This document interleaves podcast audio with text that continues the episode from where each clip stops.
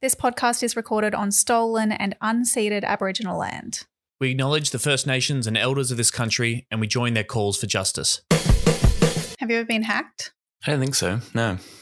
You don't think so? I mean, yes, everything bad that I've ever done on the internet was me being hacked. Any bad take, if I made a prediction that was incorrect, if I made Any a joke that was very funny, if I posted some clips of my stand up that didn't go viral and like getting any views, that was me being hacked.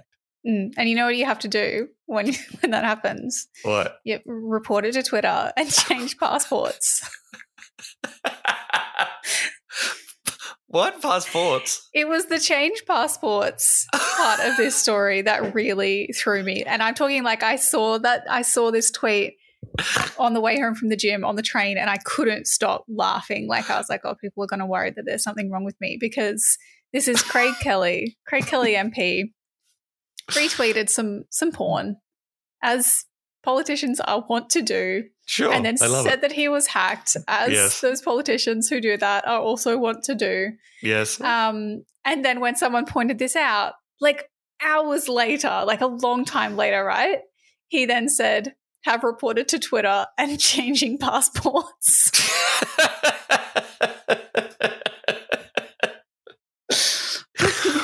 what does he mean though? Like he thinks, like he thinks that that is clearly such a breach of his trust. Like the hackers are really getting in there, and he's changing your password is such a fucking annoying process Tom, I, too. I think he meant to say passwords, but he was so rattled from the hacking incident, I'm sure, not Oh. from, you know, realizing that he has unwittingly uh, clicked the retweet button on a piece of content that he was enjoying, which is totally, you know, his right to do uh, as an adult. Um, Hell but- yeah! Yeah. And I think Well- he simply chose the wrong word. Oh, okay. Then did you do another tweet saying that last tweet I was hacked? That was also hacked. That was a second hacker. And I don't know, they're embroiled in a plot to to both make me look horny and stupid. I don't know. That's what's happening to me. That's what's happening to me. They hate me. I'm not even in Parliament anymore, but the deep state are coming after me. The post was, of course, titled Horny Sister Seduced by Her Brother's Friend. It was a 24 minute video. Um, I don't know if I've seen that category before. The sister, sister. sister I guess that's for straight dudes, right? Straight dudes who want to fuck their mate's sister. Yeah, you go over That's to the the house and she's Yeah. just like, and he's like, oh, that's my sister. Ignore her. And you're like, but how could I with those eyes? Earlier today, my account was hacked. I reported this to Twitter and reset my password. Ugly stuff. Ugly stuff. He's like, me personally, I found the video disgusting. It, I was n- not aroused. ugly. She was ugly, actually, and I don't like her. Craig, please don't insult my horny sister by calling her ugly. It's very rude. The Greens. The Greens. They're now a national shame and a menace. You know, I used to think there was something uniquely sick in Germany's culture. But now I look at our own Greens here and think, whoa, what a disgrace to this country. We're stuck with the hosts of Chapo Shithouse podcast. Serious danger to Australia. you haven't been hacked. You've been smart enough to choose to listen or watch to Serious Danger, a podcast about green politics in Australia. I'm Tom Ballard. This is my horny sister, Emerald Moon. Hello. Hello. My horny brother, Tom. Thank you. This is not an official Greens Party podcast. It is produced by Michael the Griff Griffin and made possible with the help of the Green Institute. And holy shit, this week, Federal Parliament is back for 2024. And breaking, it still sucks. Don't worry, everyone. they all came You're back to school. to. We we have to go to the serious stuff because you're making me laugh too much and it's hurting my mouth. I have to apologize if I'm not my my usual bubbly self. Because Is I this just from a horny wisdom. accident? What happened? A horny accident with the dentist involved. Um, she put her fingers in my mouth and her implements, and she removed two of my wisdom teeth. Um, oh my god. And yeah, you know, ground away at the bone. I like to think. Oh, well, have you not had your wisdom teeth removed? no, I haven't. No. Mm, yeah. Well, I, I like to think that I have that I'm built different, and so I can just recover w- within a fraction of the time frame provided for a regular person, which is why I'm here. Um, doing okay. Soldiering on. Mm. Was it totally free, all that important dental work? Because of course, you Of know, your teeth are part of your body, and so it's all covered by yeah, universally free. Yeah. Uh, yeah, medical system. No, it cost me a lot of money, and I'm like, it's the, yeah. I'm like, I don't. This isn't a good thing for me. This is like scary and painful, and I'm gonna have to be in pain and eat mush for days, and yet I'm paying you Paying for it? this money? I don't understand. They should be paying us. They should for pay the, me for the honor to operate. I did get to keep my teeth though, so Congratulations. Oh, like you've got them in a little jar? Mhm. well, in a Oh. yeah, in a bag. We're going to be covering all the various ways in which federal parliament sucks this week. The big stories we're covering the latest developments on the stage three tax cuts, a climate trigger, and a Greens win on workers' rights to disconnect, along with some IR reform. So stay tuned for that. New patrons Red Dog, Gabrielle, hmm. Artie, Ruby, Joe, the Jam Ringo experience. I feel Emma- like, hang on, I feel like these have been deliberately crafted, these names, for the purpose of having one of us read them out. Of course. what, what, you think someone isn't called M. Hattie into house? Is that well, what you're saying? hey, I don't want to speculate on people's names. I would never, but Yes, it did. Alex Maria Gill, PC Thug, She called me a PC thug. Well, I've been called a greasy thug too, and it never stops hurting. And Kerry. Thank you. Patreon.com forward slash serious danger AU. For just three bucks a month, you get bonus content. You get a full bonus episode every fortnight. Our latest Patreon episode featured us discussing the dog shit Sky News Chris Kenny documentary, Liberals in Power. have you Mm, watched any of learned a lot. Nemesis yet? Have you watched this No, ABC one? you? No. I've watched I- it. I've already seen it. I've seen I the know, Sky I News really version. Why do I need the budget? You know, why do I need the black and gold? Yes, the socialist version. Yeah, exactly. Um, anyway, it's a terrible documentary. We watched it. You don't have to. We had a lot of fun discussing it, and you can listen to that as well as the full back catalogue with episodes with lots of cool people. Uh, check that out, and you help us support the show. Mm. You can also like and subscribe us on YouTube. That really helps. Give us a five star review on your iTunes or your your podcast Apple app of choice, whatever it may be. And we can tease, perhaps, Emerald, that there are plans in the works for Mm, another. Much like a horny sister. But We're about to tease you, dear listener. there are plans for another live serious danger show in 2024 we're working on it we'll bring you details as soon as they are all confirmed but we love We being on can't wait. stage live Yeah. in front of our adoring public and we're going to do it again god damn it Last one was very fun, so I'm excited. yay Artists for in the world.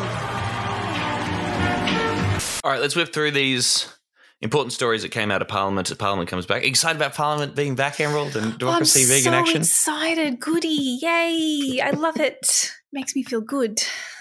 Makes everyone around me feel good too. Everyone's really calm and sweet. Yay. I'm glad. All right. Stage three tax changes. This week we found out that after all their moaning and whining and carrying on like old pork chops, the coalition is going to support the Labor government's amendments to the stage three tax cuts, which means they're pretty much set to go through. They're going to be waved through Parliament. The Greens Coalition- would never bitch and fold. Not Never. like the- we would never do something like that. We bitch, we win, and we continue to bitch. That's our approach. Um, they're probably going to put up amendments and then they're not going to get through and they're still going to vote for them. There was a coalition joint party room meeting where the majority of MPs agreed to put up amendments but would waive through the tax plan when they ultimately failed. Again, just Hey, a wonderful piece you of miss pointless- 100% yeah. of the shots you don't take. Again, Greens probably can't, can't comment on, on that. We love an amendment that gets immediately shot in the face. Hmm. Oh. Here's what Peter Dutton had to say. We're supporting this change not to support the Prime Minister's lie, but to support those families who need help now. Because Labor has made decisions that have made it much harder for those families. We will take to the next election a significant tax policy which will reduce taxes for Australian taxpayers because we know that there is going to be a lot of support needed to help Australian families recover from this period of Labor. I love I love the idea of people having to recover from the trauma of the Labor government period. I, I'm just I like, think they're talking about financially, Tom, not emotionally, but no, no, I don't believe that. I think Peter Dutton thinks that people Well, are going to need to go to Dutton, therapy. It's emotional, yeah. Psychological damage. what do you reckon of this little line he's trying to try out here now? Now, we- we- we've heard about the reframing of the coalition as the party of the working class, but he's really just like embracing that fully. We are the party of small business. We are the party of the working class. Oh, Labor is the party of big business. They are the party of the union bosses, not the worker. I mean, is he wrong? This- with the last sentence. He's absolutely wrong with the first two, Yes. but is he wrong with the last? Labour is the party of the union bosses, not the workers. Well, they're certainly, yeah, certainly That's very cozy. They're, um, true. yeah, that is pretty true. Yeah. I love the idea of calling the party of big, big business. It's just the Spider Man meme of the coalition Labour Oh pointing yeah, at each pointing other, at saying, each other. You're the party And just like if you, business. it, the yeah, the idea, it's like giving yourself a nickname, like, and you're like, "Whoa, Oh, this is who I am." Everyone, everyone's like, "Yes, okay, Peter."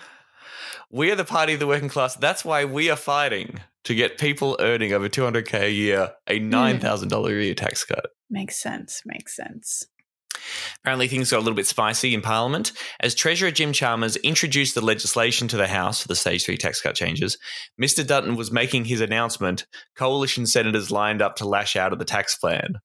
So, of course, as Dutton's out there saying we are basically going to support this in the Parliament, I guess they're saying this sucks and is no good.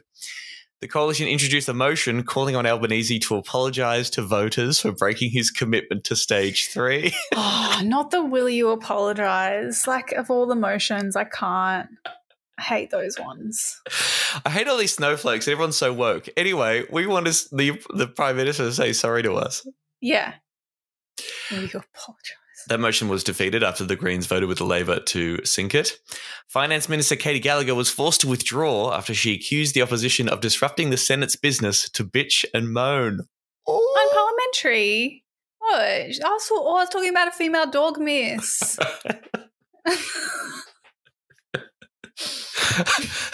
bitch, bitch, and- bitches say what? Um, yeah, we love the withdrawal as always. I guess my question to you is: Was this always going to be inevitable? I mean, was there ever going to be a situation in which the coalition would actually vote against the tax cut changes? Was this sort of was the road set as soon as they announced the changes? I, yeah, surely not. Like they'd have. To, I mean, they're stupid, but they're not that stupid, right? Right.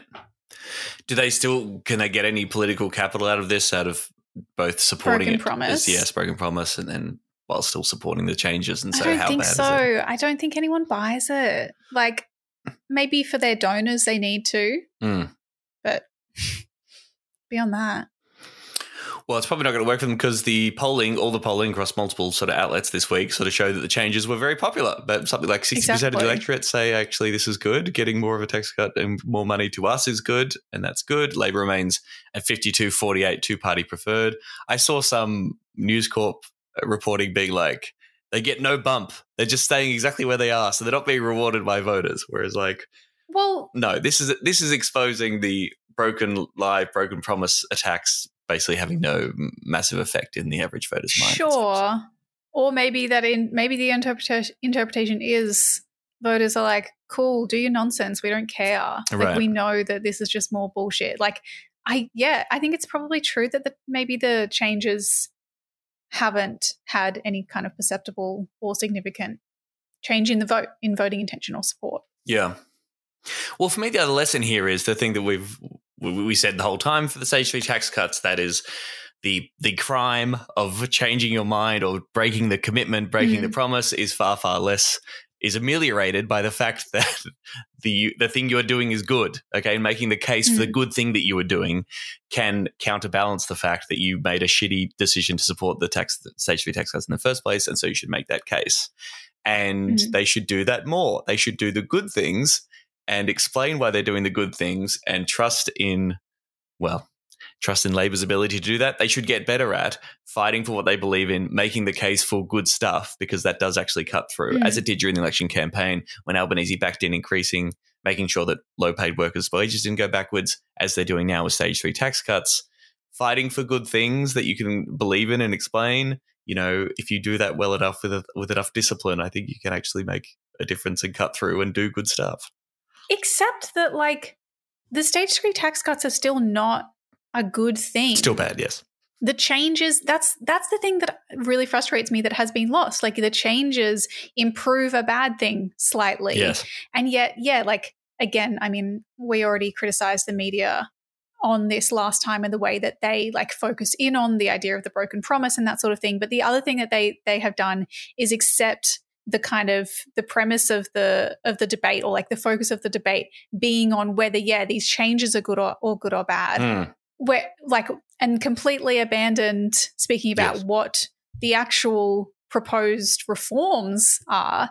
Like Mm. there was that ABC article that now I think came out last week, but really framed it as oh, uh, lower income earners or it actually framed it as a generational thing. It was like Gen Z are the biggest winners from the stage three changes Mm. which but framed it as though they were actually talking about the reforms that are being proposed, the changes that are going to be made to our taxation system. Not the case. They were only talking about in comparison to the old package, Yes. how the reforms, like the impacts of that, and that those make it slightly better for Gen Z and slightly worse for yeah for higher income earners. And it's like, but Yes. no, still the biggest benefit of the stage three tax cuts goes towards higher income earners. That's how they're you know how they're proposed. That's how they're built. How they're, That's how they're yeah designed Yeah. is the word. We're still losers, ABC. We are still yeah, losing. still losers. Never Yeah, and yet they're like- we're still losing. And yet, yeah, they're like, oh, we have to fight back against against the coalition trying to frame these these changes as as bad, and instead of just doing a job as reporters and being like, what are the impacts of this government reform on people? Mm. And man, this again just reiterates how shitty it is for Labor to have ever supported or voted for these changes because then because then they they, ha- they find themselves in this position where they have to uh, land on some kind of compromise, right? Yeah. Which is just only cutting the tax cut to the rich people in half. It's still four and a Mm. half grand every single year, totaling eighty-four billion dollars over the next decade in lost revenue that could be going to make people's lives better. But no, no, the sensible center, we supported this horrible policy. Now we're slightly changing it. We're making it a slightly less horrible policy. So actually, that's how you do good politics Mm. in the middle.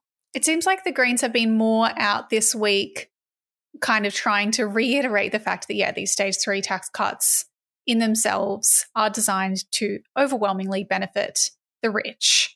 Yes. Like trying to undermine that idea. So I don't know if, yeah, if that indicates they're getting close to, like, do you think that the Greens will vote against the the change? I mean, they can't, I guess they can't vote against the legislative changes to slightly improve them, right? They can only continue to attack the overall change, the overall Yeah. package. Well, certainly when it wasn't clear what the coalition's position was going to be, the party was Mm. making a lot of noises saying, you know, if we're in negotiations, these are the things we want to talk about. We want to talk about increasing job seeker. We want to talk about getting dental into Medicare. We want to make changes to negative gearing. The fact that Labor's changed their mind on this is proof that they're open to good ideas, that there is a potential for Labor to do something better now. So they should change their position when it's Mm. terrible policy. But you would argue that with the coalition supporting it, then uh, the Green support is irrelevant in terms of the changes actually passing. Yeah. Now, when it comes to framing our political debate, you know, I, I think the party still hasn't formalized a position on how they're actually going to vote, even you know, as irrelevant as their vote might be in regards to the bill's overall success. We, there's been chat about making some calls for a Senate inquiry into the changes, and I think the coalition uh, supports that call. That's obviously their political, um, uh, for their own political reasons. You send an inquiry, I guess you can keep the story going, air it as much as possible. You can sort of make Do you mean case. a Senate put it out inquiry into the bill to legislate the changes or like a separate Senate inquiry a Senate inquiry into these changes. into the yeah, bill? you- Is that because, and this is, I don't necessarily understand how federal parliament works in this regard. Like, is not every bill goes to a Senate inquiry, just some? no, I think the Senate, the Senate has to refer a bill to the to an right. inquiry. Okay. okay. My understanding is it happens quite frequently and is Mm. often a again part of the horse trading of the Senate Mm. and you know minor parties or independents crossbench people can say hey we got this inquiry to look into this stuff further now of course that inquiry will be probably dominated by Labor and will say these are great changes and the coalition will present a dissenting report saying that I guess we support the changes but they've also betrayed the working class and the Greens will say what about dental into Medicare and Just hmm. an opportunity. it'll be one waste of time yeah. Sometimes, I guess, like in theory, sometimes they get amendments coming out of these Senate inquiries. Yeah, true. Yeah. Yes. But Yeah, I don't so- know what, what amendments they might be able to secure. We could make that case. And again, from the Greens' point of view, you could, again, occasionally out of these Senate inquiries comes more information, comes questions, and basically, again, it's just another platform to make your case about Mm. all the money that is still going to rich people out of these changes, where that money could be going instead, yada, yada, yada. Mm. Yeah, if the scope of the Senate inquiry is broad enough to enable like an examination or a consideration of the overall package rather than just the changes. Yeah, well, it always it always feels like the Greens are trying to, in these inquiries, you know, paint the bigger picture and talk Mm. about you know the broader uh, the, the cost of living crisis, wealth inequality in this country. But of course, yes, the government just wants to focus on this particular bill and not worry about Mm. other issues. Blah blah blah. Yeah, of course they would. Do you think the way that we vote on the changes in Parliament affects the way we campaign and frame it at the next election? I mean, presumably the Greens are going to the next election saying, hey, we should tax billionaires, particularly and rich people, far more than we are. We should probably get rid of the uh, top end of the stage three tax cuts changes. Is that Mm. undermined by the fact that we change for, I vote don't for the think changes? so. I don't think that. Yeah, like I think that the vote on this doesn't necessarily impact that because, Hmm. yeah, I don't think that it should anyway. My view is like strategically, you should vote for something that's going to improve the bad thing. Yeah, because yeah, because the alternative and the alternative in this instance Is leaving it just as bad. is leaving Yeah. the terrible stage three tax cuts in place. So there you go. Mm. But you're right. Just before we move on to, to some other stories, the the big uh, responsibility of the Greens at this point is to keep pointing out that the stage three tax cuts are terrible. Uh, it still sucks. It still involves giving rich people a four point five thousand dollar tax cut. That would suck at any point, particularly when our society is unequal and public services are crumbling and people are living. One in eight Australians are living in poverty, especially now more than ever during a cost of living crisis. If you do that, you will spark the ire of the geniuses of the ALP, and I think that was illustrated in a Twitter exchange Oh. this week, an X exchange. Max is back from baby leave and ready to debate former ALP treasurers on, on Twitter. ALP president too, the ALP fucking president, president, of the whole party. Max Mather tweets: What would you choose? One, bring dental into Medicare so everyone could go to the dentist for free. That sounds pretty good. That sounds Or great. two, spend eighty-four billion dollars giving people earning over two hundred k a four four and a half thousand dollar a year tax oh, I cut. don't know. That's tough. That sounds pretty bad. Labor chose tax cuts for politicians and billionaires. I reckon the public would prefer free dental. He then goes on to say, from door knocking, even people earning over 200k would choose dental into Medicare. Mm. Medicare. Labor's changes to stage three tax cuts will still see the budget deprived of over 300 billion dollars and make things like free dental even harder to win. Wayne Swan at Swanny QLD quote tweeted this saying, "In Greenland, there is magic pudding for everything." Hashtag auspol. Hashtag auspol. Now, this is so infuriating. I mean, Magic that is pudding. a 100% Tory line, okay? That is that is Yeah. Magic Money Tree. That is Theresa May. That is Margaret so. fucking I was going to say it's Thatcher. Yeah. insane. But also, and it's insane. It's an attack you would hear often when when uh, the Greens would just say, "Hey, let's have free dental," or "Hey, let's have free university." But even in this instance, we are specifically identifying the money that is being spent, and you do spend money when you when you're not That's taxing the money. pudding. We're literally there's no magic pudding. It's the eighty-four billion dollars that your political party, Wayne Swan, wants to give to the wealthiest people in this country. We're saying take that money Mm. and instead of doing that, spend it on something Mm. really good, like making dental. Medicare, uh, medical, uh, dental healthcare in this country free at the point of service. It's called so budgeting. people Like, it's called economic management. It's Yes. not magic. It's not magic. it's just politics. It's just the budget. And how about this, Wayne? You love numbers, mate. You you won the award for best treasure or whatever the fuck. The cost of the tax cuts for rich people over the next decade, eighty-four billion dollars. The estimated cost of bringing dental into Medicare over the next decade, seventy-seven billion dollars. Now, again, I didn't. I'm, do- no I'm not good at maths. Which ones? I think that. I think. Hang on. Wait, wait a minute. on a minute. What a fucking idiot. Max replied, having a former federal Labor treasurer ridicule the idea of covering dental in our public health system as dipping into magic pudding is a good reminder that Labor has long since abandoned even the moderate social democratic values represented under Gough. I suppose countries like France, which includes dental in their public health insurance, just managed to find the magic pudding. And then this Swan response. comes back. They're like comes back. tweeting each other. This is. It's like, oh, Aren't you busy, boys, Wayne? boys. Aren't you? Yeah. I mean, Max. I guess I mean, could Max is- argument about Max. also. But, you know, what are you doing, Wayne? As a Labor treasurer who presented two emission trading schemes, the first blocked by the Greens, Ding, ding, ding. People in Labor have like in their draft folders on on on Twitter any tweet needs to mention the CPRS? Like Yeah, they yeah. They literally can't open a new one without. Yeah. paid parental leave, the NDIS, and triple the tax free threshold. I know you've got to get the balance right in fiscal policy. You can't spend regardless of economic conditions. You are spending this money. This money economic is going out. Yeah, and what are the economic conditions that prescribe that you should be skewing, you know, distribution of, of funds in the economy towards the upper classes, towards the rich, rather than people who are struggling? Like, what are the economic conditions that that require that? I'm s- again, I'm not an economist, but I think you're just saying words because they sound good. You know, get the balance right in fiscal policy, economic conditions. Like, what are you actually saying, Wayne? Because you have no argument. Nothing. And Max points out, finally, forget. Uh, do you forget you were treasurer when the Greens secured free dental for kids? I don't know how you can argue economic conditions don't allow funding dental into Medicare, but they apparently do allow for spending three hundred thirty billion dollars on tax cuts. How about instead of tax cuts, we do dental instead? What did Wayne say? I don't think he responded to that. I think that was the end of the thread. Oh, so sad. Did you see? I mean, this is a slight tangent, but did you see that Max Chandler Mather is going to debate the head of the National Property Council Oh live? my You haven't seen God. that? Yeah, No, that's a I've thing that's not. happening. I think it's happening at um the press club. hell yeah, dude! Okay, great. Let's watch that. That'll be great fun. Yeah. Good on you, Good Max. content for us. Yes, Godspeed.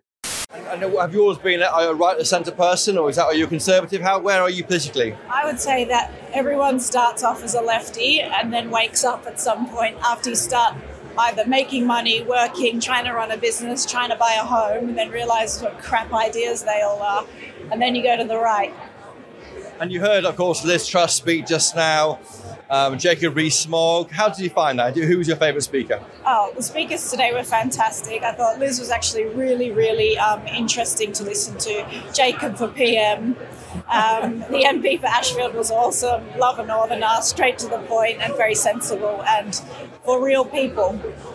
Another quick story from this week before we get into the IR reforms. Uh, some bad news about the old climate trigger. A Senate committee has recommended the Parliament vote down a bill that would insert a climate trigger into Australia's national environmental laws.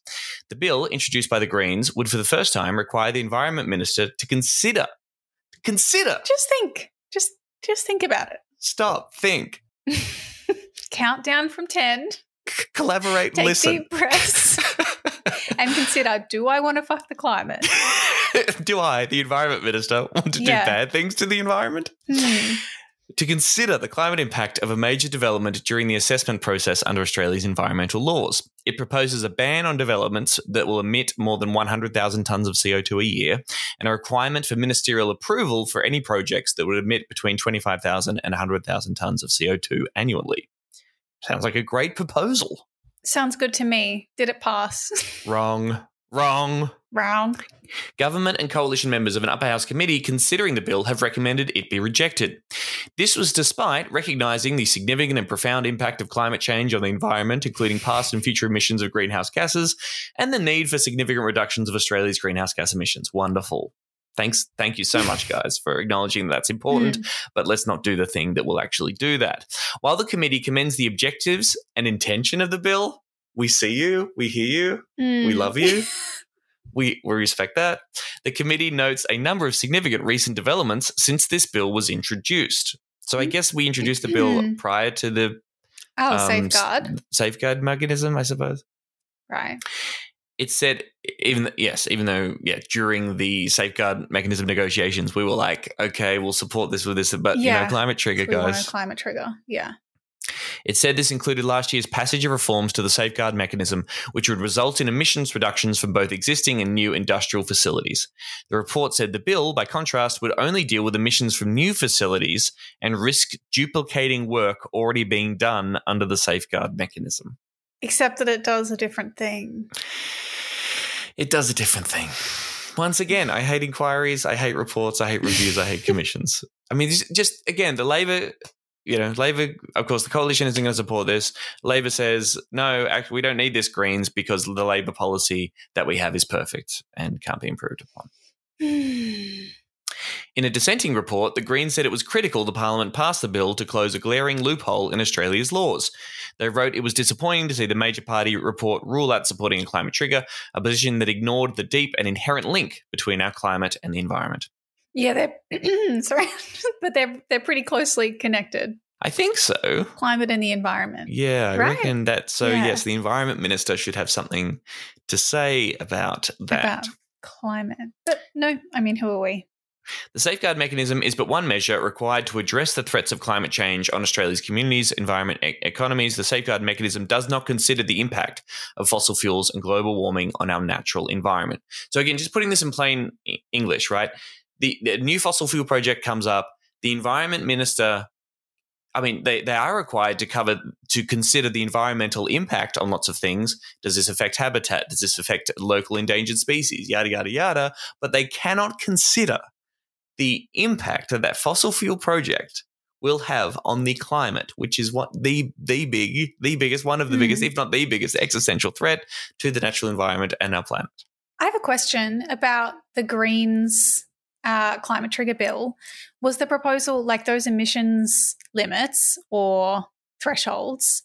Yeah. Does that relate to emissions from coal and gas burned in Australia only or worldwide?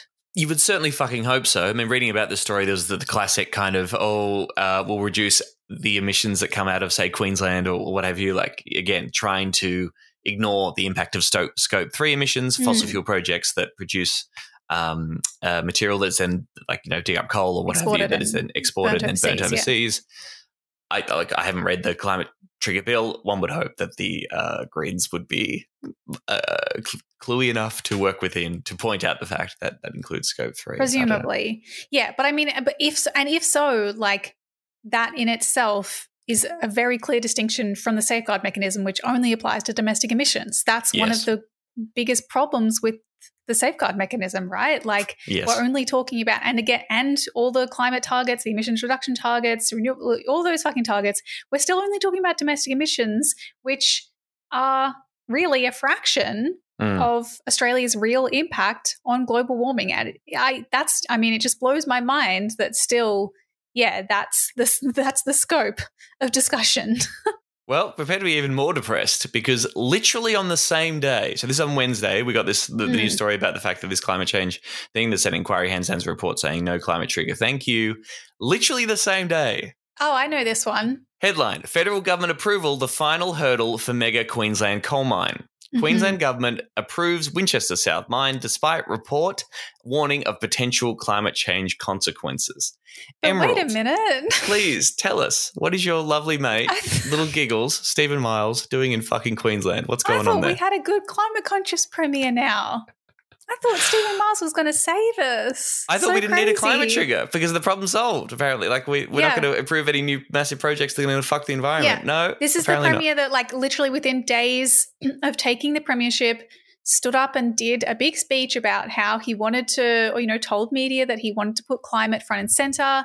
He was going to increase our ambition on emissions reduction targets. It's all, it's, it's new and improved Queensland Labor. And yet in the last two weeks has approved two new coal mines. This one is massive. It's, Massive. what is it? So Winchester South, Mm. um, it's a Whitehaven project, extract up to 17 million tons of thermal and metallurgical coal each year for 28 years. So, not even just metallurgical coal, because I know there will be people who argue, oh, we still need met coal for steel, blah, blah, blah. Thermal coal, what the fuck do we need it for? Yes. This project is estimated to produce 583 million tonnes of greenhouse gas pollution, more than Australia's national annual greenhouse gas emissions. And so 14.2 million of that is on site emissions, and then 567 is scope three emissions when it's burned overseas. And so that is how he does it because he goes, "Oh, we're increasing our we're increasing our emissions reduction targets um, because it's only it's only about Queensland, it's only about Australia." Like, I, don't know how many times I can say it. There is one atmosphere. If the coal is burned overseas, the way that global warming works, I'm not a science scientist, but like it will heat the globe, and that includes Queensland and Australia, whether or not the emissions uh, occur within our little section of the fucking globe. You know, I just- it's, like- it's it's Queensland climate is for Queenslanders. That's what It is, that's what like, it is. It's the same attitude. I don't know. We're going to construct some sort of like invisible wall around Queensland that actually means the emissions here, like, or we're not affected by global warming. No, no, this is going to affect us. It is going to, as the Governor General, the Queensland Governor General even when they recommended that this mine be fucking approved, at the same time conceded that it would potentially limit human rights because they're required to consider that as part of Queensland's Human Rights Act, conceded that it would potentially limit human rights because of the impacts on the climate and the impacts that that would have on people's right to a safe environment, their right to a safe place to live, their right to safety, their right to life, all Yeah. of which are enshrined in the Human Rights Act. This mine will inhibit that because of the emissions, Mm. and yet approved. Anyway. Approved. There's, yeah, there's a whole other part about Human Rights Act stuff too. It's like a state government can Mm. say, like, we've considered this, it will be bad for human rights, Yeah. but we still think it's good. Anyway, yeah, This mine will also clear 2,000 hectares southeast of, is it Moranbah? Moranbah? Moranbah, Moranbah? Moranbah. Oh God, I don't Uh-oh. know. Queensland are cancelled of habitat of endangered and threatened species, such as koalas. Again, so major threat to koalas. This one, the Australian painted snipe, the ornamental snake, and the squatter pigeon, according to the Coordinator General's report. But hey, who gives a fuck about that? and so now it needs to go to federal, the federal government for approval, and so it will go to the Environment Minister Tanya Plibersek. Who will Who not be no able to, has no to consider obligation to climate. consider the climate impact of this Mhm. massive fucking coal mine. Fuck Right. Labor in the face. They don't care about you No, or the environment evil. or the future. They're evil. Green Senator Sarah Hanson Young said the coal mine was a test for the federal government minister after the Queensland government gave it the green light. We need new environmental laws that stop new coal mines from further damaging our climate, which is why the Greens are fighting for a climate trigger. We urge the government to work with us so coal mines like this are stopped in their tracks. So, th- so actually, that story came out before we then got the report saying that the Senate inquiry said no to the climate trigger. Yeah. Do you think so? Are there Labor truthers being like, "Oh, Plibersek's going to reject it"? She'll save us, so that you know Queensland Labor gets to go. Oh, hey, regions, we actually we still like coal. We're still approving coal. While at the same time, they can tell the city that they have increased emissions reduction targets because there's an election coming up. But then the feds get to say, "No, we are doing. We do care about climate." I don't know, like I, I have no idea. I mean, again, we know that Titania Plibersek has approved coal mines. she has been time. approving coal mines. So, she has been yeah, approving coal I mines. I think it would be. It's more likely not that she would approve this one. Yeah. They'll do it on a Friday or something, or like Mhm. just before Easter weekend or something, just to Mm. avoid media scrutiny. But uh, look, if she doesn't, then great. But regardless, she should be compelled to consider the climate impact of this project because it's fucking massive, Mm. and the real climate impact. When, it get, when the stuff gets burned overseas. I mean, there was Yeah. an amazing editor's note at the end of the Guardian article on this. It says this The headline in this article was amended on the 7th of February after it incorrectly stated that the coal mine could double Australia's emissions. The project would contribute 583 tonnes of greenhouse gas pollution, more than Australia's national annual greenhouse gas emissions of 463.9 million tonnes. But 567 million tonnes of that pollution would be created when it is burned overseas. Right. Oh, good. I'm so relieved. That's fine then. I guess we'll wait and see. But yes, I guess, and I guess we should put keep maintain pressure on it, regardless of her uh, legal obligation to consider the climate impact. She has a moral one, and I guess we all have a moral obligation to try and make sure that these new fossil fuel projects do not happen. They cannot happen if we are serious about doing something about the climate crisis. For God's sakes. Jonathan Sri's Greens want to cut funding for Brisbane roads. They want to cut the speed limit too and impose a new tax on drivers. They'll tax property owners as well. They want to decriminalise hard drugs, even defund our police. And the scariest part? Tracey Price and Labor are along for the ride. She knows they can't control council without the Greens' help, which means things could go downhill fast. A Lady Greens Council? The chaos would cost us. Don't risk it. Authorised B. Riley, LNP Brisbane. Our third Parliament story of the week, dear listener, the IR bill and the right to disconnect. So this week, the Senate passed the Closing Loopholes Number Two bill. Now I've forgotten the full name of the of the bill, but that's what they call it, the Closing Loopholes Number Two bill, because this is the one that was split. We passed some of it last year, but then they split off some parts of it, saying that they're they're too contentious. We have to figure out if and when we're going to pass them in 2024. Um, last year was when they they did things around changing labour hire rules and they banned engineered stone, which is deadly. Those are very good things. Mhm. This one has a whole bunch of, of things. It includes a new definition of casual work, minimum standards for gig workers, particularly, you know, people driving for Uber and that sort of thing, protections for road transport workers, and thanks to the Greens, a right to disconnect. Ding, ding, ding. Thank God. I mean, I feel like I only saw a lot of coverage of the right to disconnect, probably because I'm in a Greens bubble. I didn't see a whole lot of coverage of the other IR changes, but is that just is that just me because I've been a little bit switched off? You mean like that was the major takeaway that the media was talking about in- in, response to these IR things? Yeah, I think. I mean, you know, you can. It's a little bit more uh, juicy, perhaps, or it's like it's like a detail that comes out of it that lots of people can talk about. It's very relatable for people in their own lives and the relationship to their job, and you know, probably gets the right wing. Nobody wants to work anymore. Uh, sufficiently outraged, and other Mm-hmm. Oh, people saying, "Oh yeah, I hate my boss." So um, this Yeah. looks pretty good. And perhaps the other stuff in the bill is a little bit dry. Is that fair to say? Well, I suppose so, but I also think it's kind of important stuff. So I, I, I want to dig more deeply into the right to disconnect stuff because yeah, I think that's been the focus, and that's that's the thing. You know, the big amendment that the Greens won Mm. uh, in the in the Senate.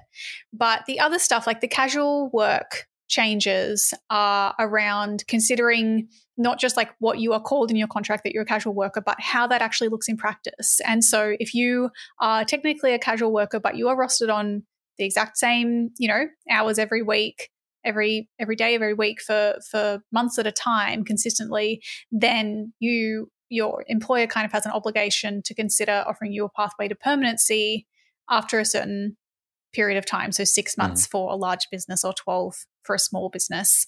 Um, the gig worker stuff, I think, is even more, I mean, topical and interesting. This is around individuals and, and organizations being able to apply to the Fair Work Commission for orders around minimum standards in the gig economy. So things like pay, penalty rates, super, payment terms, um, insurance, and deactivation, where if you work on an app, the employer just like removes you from an app so they can apply for kind of restrictions around that Right. if they meet these certain criteria, um, which is they're engaged under a services contract or they perform digital platform work and have low bargaining power in relation to that contract. I mean, I think like, yeah, the exploitation of particularly delivery drivers is one of the biggest labor issues of our time, surely. It's Sure. it's pretty fucked, so that seems significant to me. Okay, Um, but this is just the right for people to apply to the Fair Work Commission, right? Because I mean, the Fair Work Yes. Commission has a history of sometimes having terrible rulings and not Yeah. recognizing the fact that people who work for Uber are regular employees. There've been some good rulings in that Yeah. too. Again, Fair Work Commission basically depends on which stacked justice Mm. or which stacked judge or, or, or um, official is appointed to it.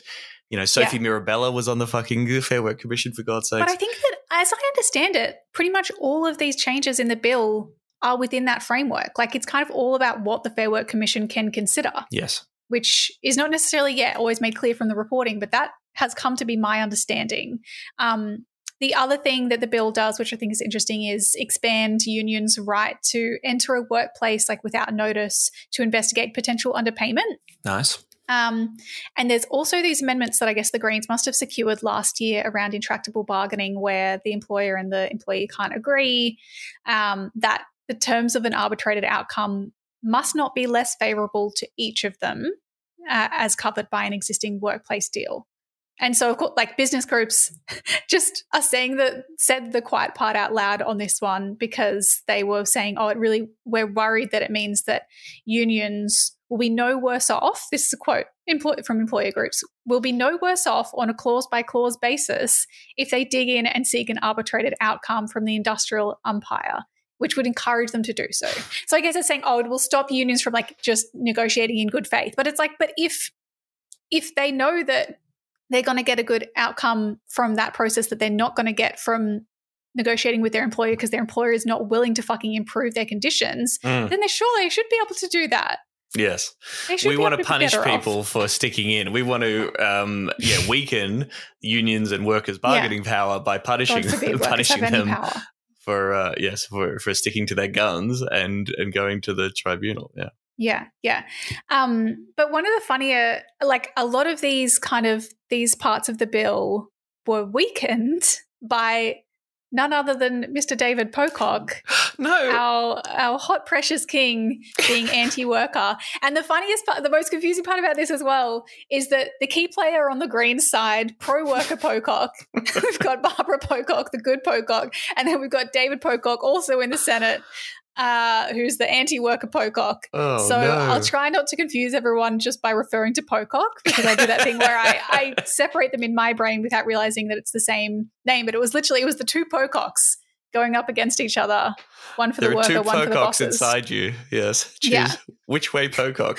Which way So- Pocock? Yeah. So what's his deal? Why? Why does he? What's his concerns? Yeah, I guess this guy's anti-worker. I mean, and someone pointed out, someone was Hang like, on, "Oh, a teal, an independent a with no class politics whatsoever. I Are know, you serious? but the funniest thing is, someone I saw. Some, I can't remember who now, but someone tweeted like, "Oh, David Pocock being pro-unemployed but anti-worker is so interesting."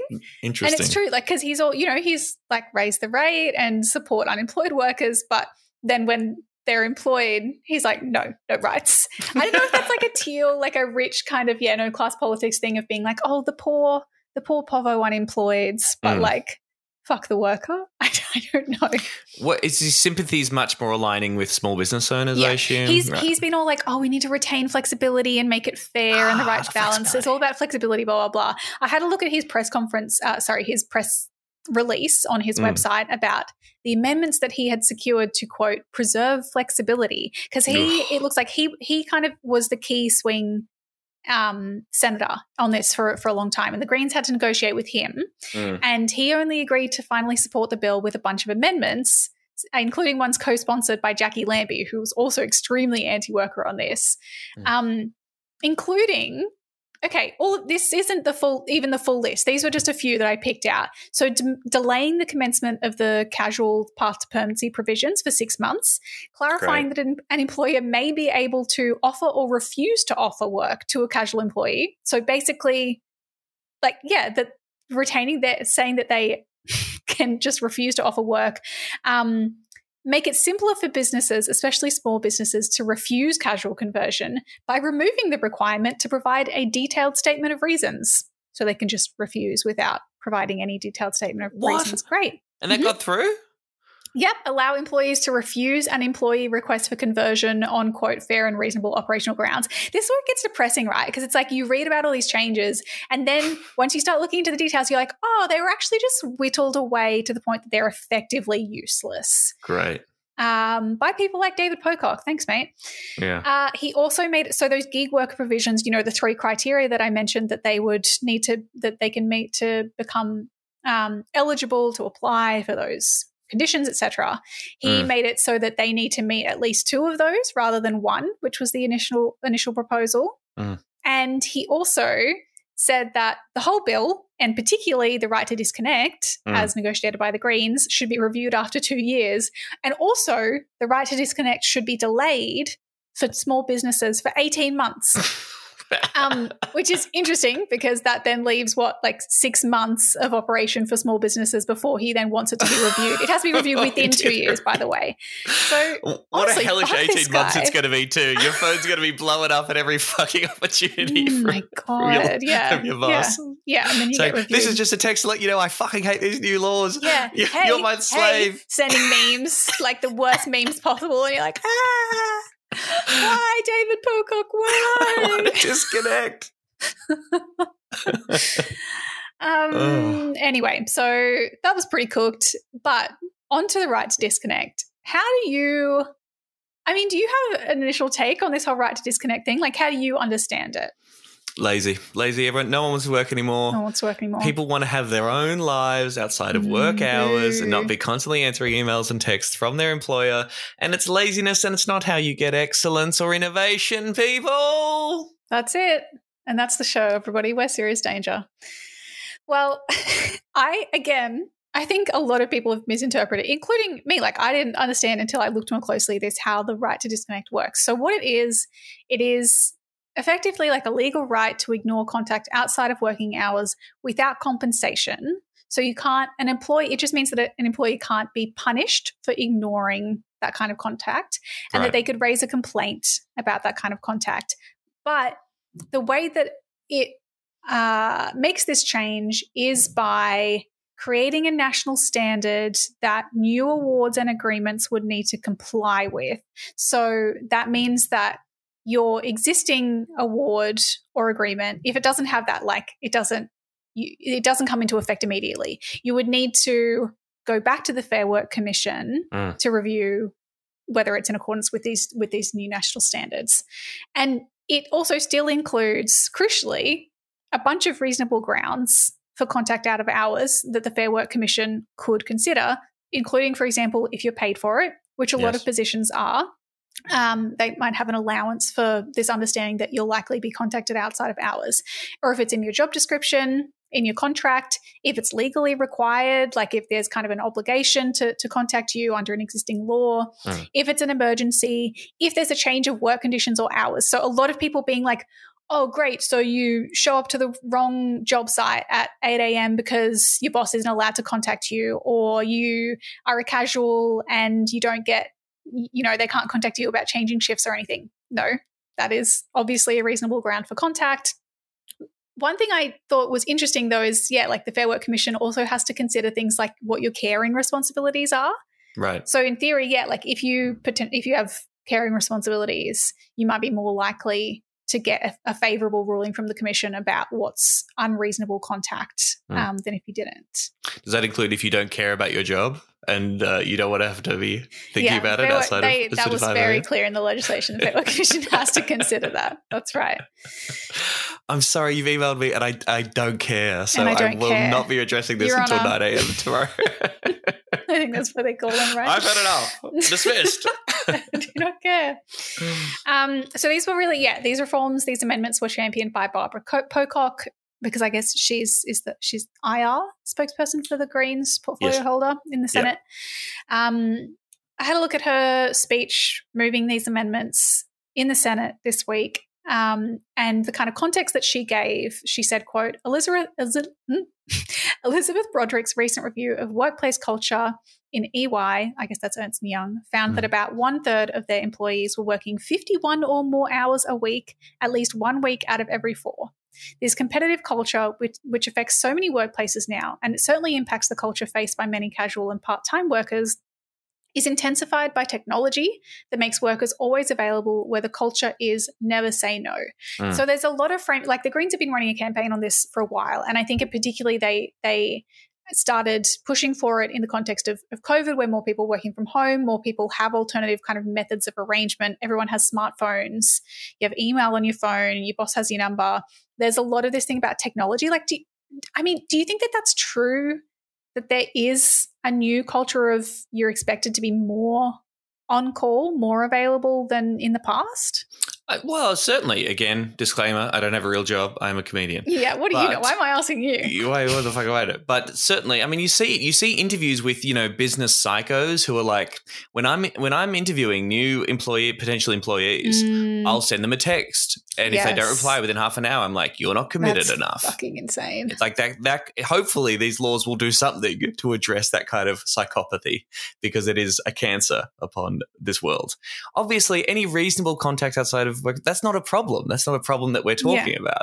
The problem is when someone is hounded, and certainly in these, you know, in the finance sector. Not that I'm too concerned about the uh, the welfare the welfare of people who work in finance, but you know, lots of people who are exploited and hassled by their boss, who are um, beaten by hustle culture and are told that they're lucky to have a job and they should their lives should be dedicating to dedicated to increasing the profit margins of the massive corporation they work for means that yes that that there are no lines being drawn and the separation between um, work and at home is is Mm. is disappearing you know Well, clearly you don't care about our economy, Tom. sorry Um, because according to Business Council of Australia, um, yeah, Business Council of Australia Chief Bran Black Mr. Black amazing name Cool, yeah, amazing name yep.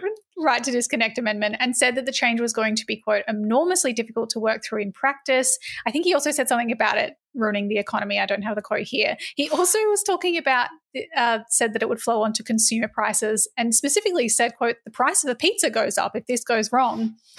Um, which is very concerning you know if I knew that.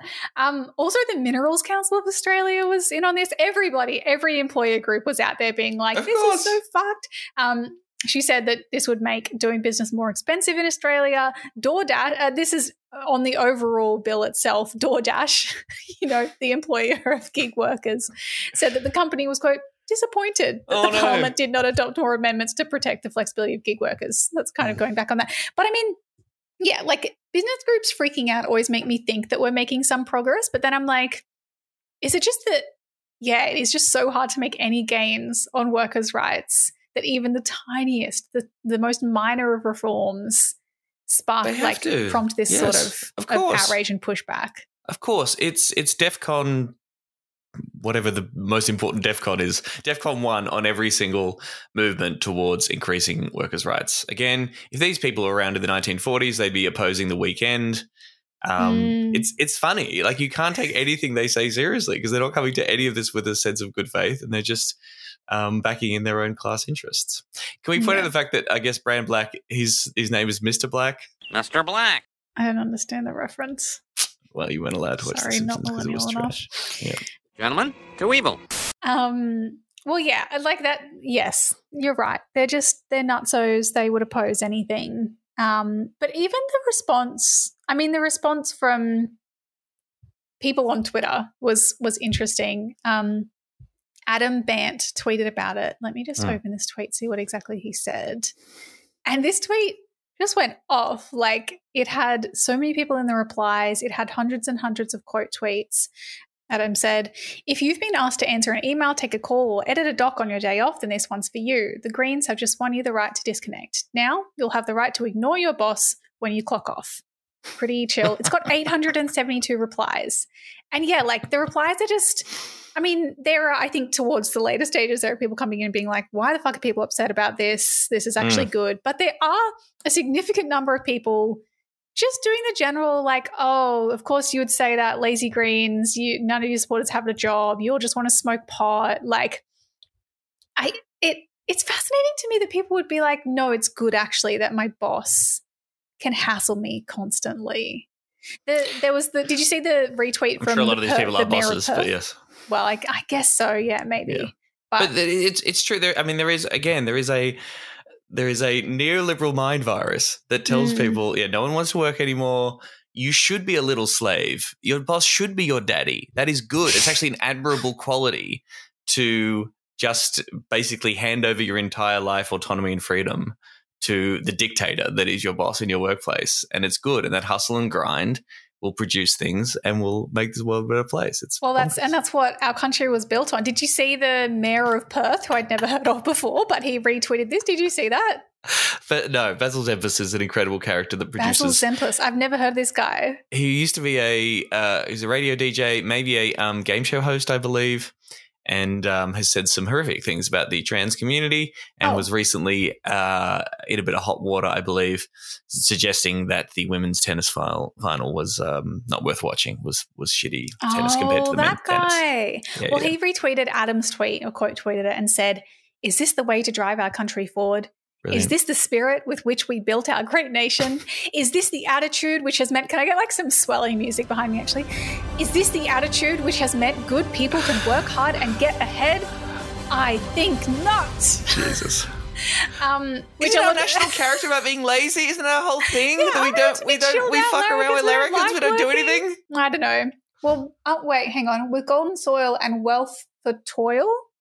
So, uh, a lot of people pointing out that yes, you're right. The nation was built on the on the back of unpaid labor in a lot of parts. You know, we have a history of blackbirding and um, that sort of thing, but not really something we should maybe be s- celebrating. But sure, go off, Basil. My black blackbirding slave master shouldn't contact me outside of the 12 hours I'm working every single day, please. yeah. Um, I just want to the- switch off. That's right. The other thing, so the other real focus of this, and I guess this is like just goes to show what an auspol thing this is. This is like very much in the world of Australian politics. But a lot of people being like, oh, well, how's this going to look for all your staff? Like, how's this going to look for political staffers? Someone retweeted I retweeted Adam's tweet and said Adam's staff has the have the opportunity to do the funniest thing possible. Um, I saw someone else reply and be like, "Great! I look forward to all Green staffers getting to work only sixty hour instead of eighty hour weeks." Um, and this was also this is like a massive point of contention in the chamber in the Senate when they were having this debate. Jacqui Lambie was going back and forth with Murray Watt about advisors. She was going She's talking about her advisors, and she says, "I reckon they could do me over, to be honest with you." And being like, "Well, how how much overtime? How many hours do you think that our staff should be able to be contacted?" And Murray Watt is like repeatedly reiterating the point that Barbara Pocock also made when she introduced mm. the amendments, which is that parliamentary staff receive compensation for contact outside of work hours. That's part of their position, and That's that's, part of part of what would continue to. That's kind of the point of the laws is that if you're going to be contactable outside of work hours, you get compensation. Brilliant. Yes. So that's the status quo now, you're saying? Parliamentary staff now can do that, or they will under this new law No, no, they already. That's the thing. A lot of contracts, a lot of uh, agreements already have in place Already an arrangement this, where yeah. it's acknowledged that yeah, you'll be contacted outside of hours. In fact, there was yeah, like this is kind of an interesting point, right? Because the ABC. This is from the ABC. They said, quote, some employees have clauses built into their enterprise bargaining agreements or individual contracts that they are expected to be available out of hours and are often paid allowances in lieu of overtime. The laws would make such practices the national standard. What I'm interested in, though, is yeah, is this like so? Is this going to make that the the national standard? Is it actually the effect of this more likely to be that people ask for compensation to work hmm. more rather than reclaiming more free time? And I think I don't know, like maybe that's a failure of, of messaging. I guess we won't really know for a long time how this actually plays out. But particularly in the current economic context, honestly, I don't think if given the choice between more time or more money right now, most people are choosing more money. Well, yes, yes, certainly. Particularly when it's more money for work that they're already doing, right? The, the choice Yeah. between either being compensated for the extra Yeah. work they're doing, um, as opposed to yes, just just uh, working less and getting paid the same. I suppose, yeah. But like, yes, but there's this clear, and I think it's like it's admirable. It's an admirable kind of Overton window exercise. You know that thing of, of shifting the scope of, of discussion and and what we see as possible is that the Greens have been trying to do. You know that initiative that we brought to the last federal election around the future of work commission and talking about reducing the working week and a four a four day work week with no loss of pay and that sort of thing. But increasingly, I've been having conversations with people that it's like it just really feels like we're even further away from that right now in broader society, like among ordinary people, ordinary working people in Australia. I really don't think that their mind, unfortunately, is on like reclaiming time and more time to spend with your loved ones, even though it should be. We haven't had a reduction in the working week for such a long time. We're working Mm. longer and longer hours. It's really fucked up. But it's like people I- I think the the average person is like, what what the fuck am I going to do with more time? I don't have the money to spend during my free time. I need fucking money. And like if I have to work, you know, if I have to be on call, available whenever my boss wants and that means that I can get a little bit more money to to spend to just pay the bills, like absolutely that's what I want. I'm not thinking about time off. I can't Mm. afford it. Mm. Man, maybe this is maybe the business uh, council. I mean, again, the business council would oppose this no matter what. But may, maybe the fight is so extreme here because they see it as a sort of a slippery slope towards boostering the four day work week argument as well. I, Well, perhaps. Maybe. Yeah. I mean, look, this is the job of the Greens and the left is to sort of to remind people they deserve so much more. You deserve to be paid a decent wage, and you deserve to work less to Mm. enjoy your life more. And I think any anyone who was offered the deal, literally getting paid what you you're paid now, but one day less. The vast majority of people would say yes, please. That would be fantastic. Mm. And you know, intellectually, that tide is turning. We're getting a lot more trials out there, and that's that's becoming a real possibility. But yeah, I take your point that for most people's that's not front of mind because I of mean, course it's crazy, they- right? The idea of reducing the work week is a, is a outlandish concept to most people because, as you say, it has not happened since the 1940s. for fuck's sake. Yeah, but as a like as a political focus, as a rhetorical focus, though, yeah, if you gave people a choice between getting paid the same amount and working less, or getting paid more and even working more, or working the same amount, like I really think they're going to go for getting paid more right now. Hmm. Anyway, Oh, God. Mm. Well, just a reminder: in Germany, they work less than us and they get paid more than us. Okay, like in the European, there are lots of European models in which you can get get paid a decent wage and not work as much. And and and the the idea, and I guess that challenges the notion that oh, we just need to work more and then I'll earn more money and live a better life and keep up with my bills. And yeah, well, there is another way possible, which is a more broader social democratic arrangement of things in which you're not under constant cost pressure because everything hasn't been privatized and is you know every every single company and facet of your life is trying to wring you out for every possible dollar and you're able to have a weekend or have a holiday for god's sakes Yeah, I agree. That's what we deserve. I don't know. I hope we'll get there. In the meantime, everyone no- deserves to live like a comedian i've always Yeah, I've yeah, always this. that's right. we can all live like you eventually one day, Tom. Well, I mean, interestingly, just quickly on that kind of stratification as to who deserves, who is covered by this. Like, are we talking about managers or, or staff, political staffers or whatever, Mm. just being able to ignore things? The Secretary of Unions New South Wales, Mark Morey, was saying that the right to disconnect should be accompanied by a ban on unpaid overtime for people earning less than 150,000. So actually creating a clear like clear ban for a certain level of income. I thought that was an interesting proposal. I don't know if, Mm. you know, they even kind of considered that in the legislation. should well unpaid overtime no one should be working unpaid overtime should they But that's But- well people are. That's the whole yeah, point. they are i guess Yeah. The question now is this kind of apparent last minute bungle. It's kind of unclear around the criminal sanctions or the, the penalties for employers who refuse to comply with a fair work order about this right to, dis- to disconnect. So it's being framed as, oh, the government fucked up. They were, because they rushed this this bill through the Senate. They didn't realize that they had left provisions in the bill that mean employees can face employers can face up to 12 months in jail Mm. for you know for, for contacting an employee of course that's that's not true it is purely about yeah if, if the commission makes an order against an employer that could include fines of up to $18000 or i think it's slightly more um, and criminal sanctions which could include jail time. Now what i'm unclear on is whether these amendments yeah like whether the greens do support the jail time because there'd been discussion about whether that 18 whether the fines are proportionate. The greens had said that reflects other penalties. And plus it only applies if the employer is flat out refusing to comply with an order. So it's not just that they have contacted an, an employee it's that they've gone through this whole process. They've been found that you know this is unreasonable action. They've been um, hit with an order by the commission and then they're refusing to comply. But in the last minutes of the, of the debate on this bill, the government was like, oh, we just realized this includes criminal sanctions. Mm. We don't want those to apply. We seek leave to move amendments. Now, my understanding of Senate rules, and I may have this wrong, but I'm fairly sure what happened is they missed their opportunity to move amendments there, right? Like they moved through that part Mm. of amendments. The Senate had already um, done moved on, and so when they try to do this late, they need to seek leave of the Senate, and they can only get leave for something like this, something that's not included in the, the normal order of business, if the whole Senate agrees. And so if just if anyone in the Senate disagrees, Mm. they don't get leave. And so the coalition disagreed.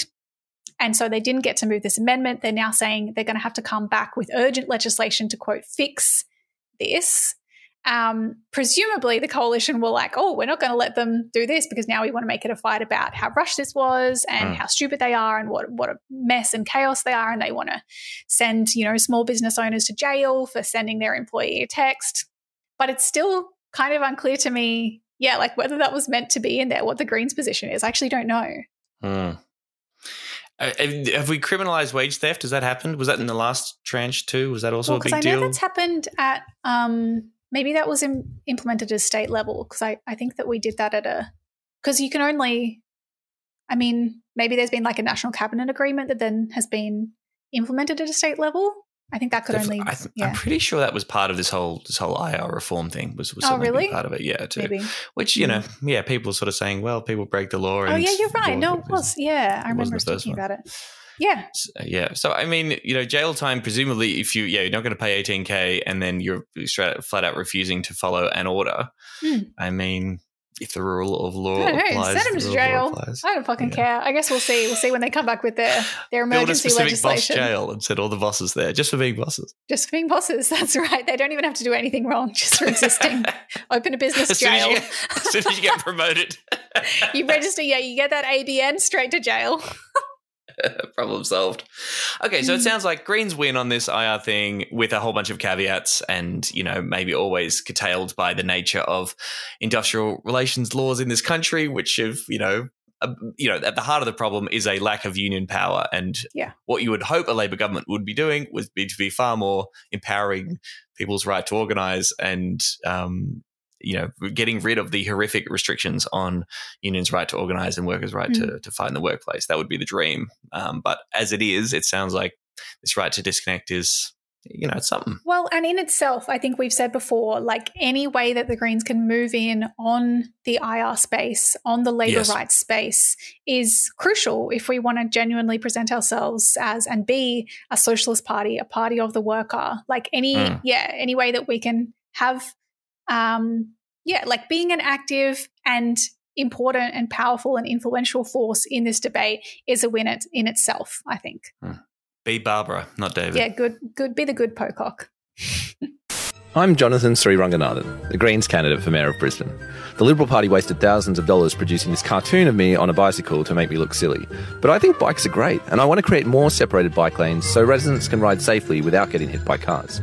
I also want to make public transport free and frequent, and I want to make rents and house prices cheaper with a rent freeze and a vacancy levy on abandoned investment properties. So take a ride with the Greens. We're a lot more fun than the major parties. All right, big episode this week. Thanks for listening, everyone. We hope you liked it. Call to action stuff that you can do to make the world a better place to get out there and be active.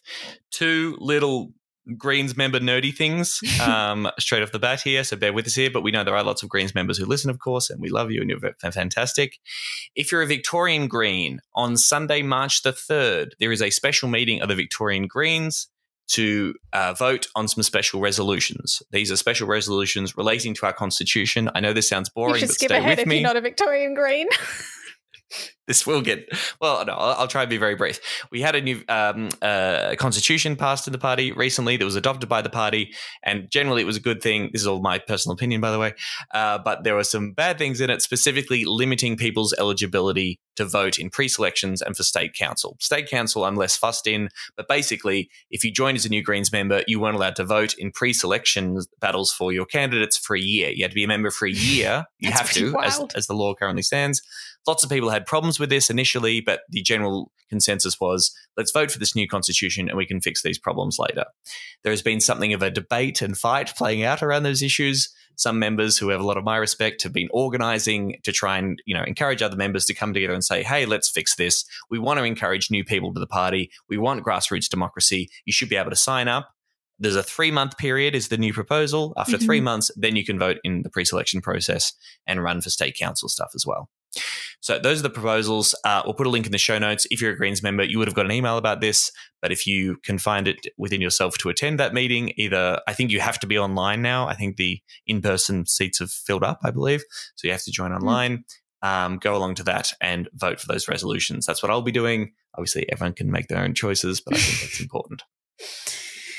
We also get a message from Valeria in South Australian Greens, the SA Greens, and just this week it was announced that the date for the Dunstan by election is happening on Saturday, March 23rd. This is um, Steven Marshall, the former Liberal Premier, is leaving Parliament, so there's going to be a state by election in the seat of Dunstan.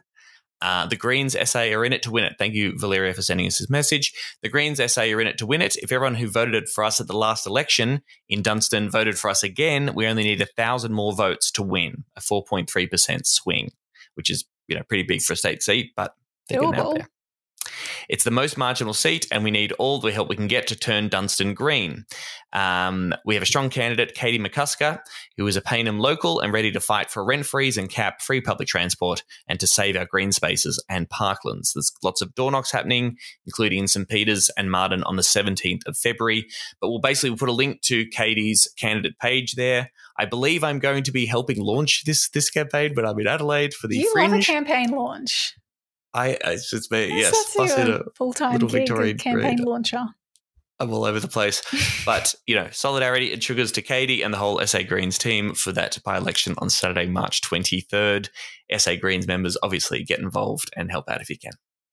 Finally, if you're not in Victoria or SA, or even if you are, wherever you are, you can follow and support Unionists for Palestine. I think, particularly in the context of, yeah, ongoing uh, workers' challenges against their employers, like the ABC, firing them for their support of Palestine.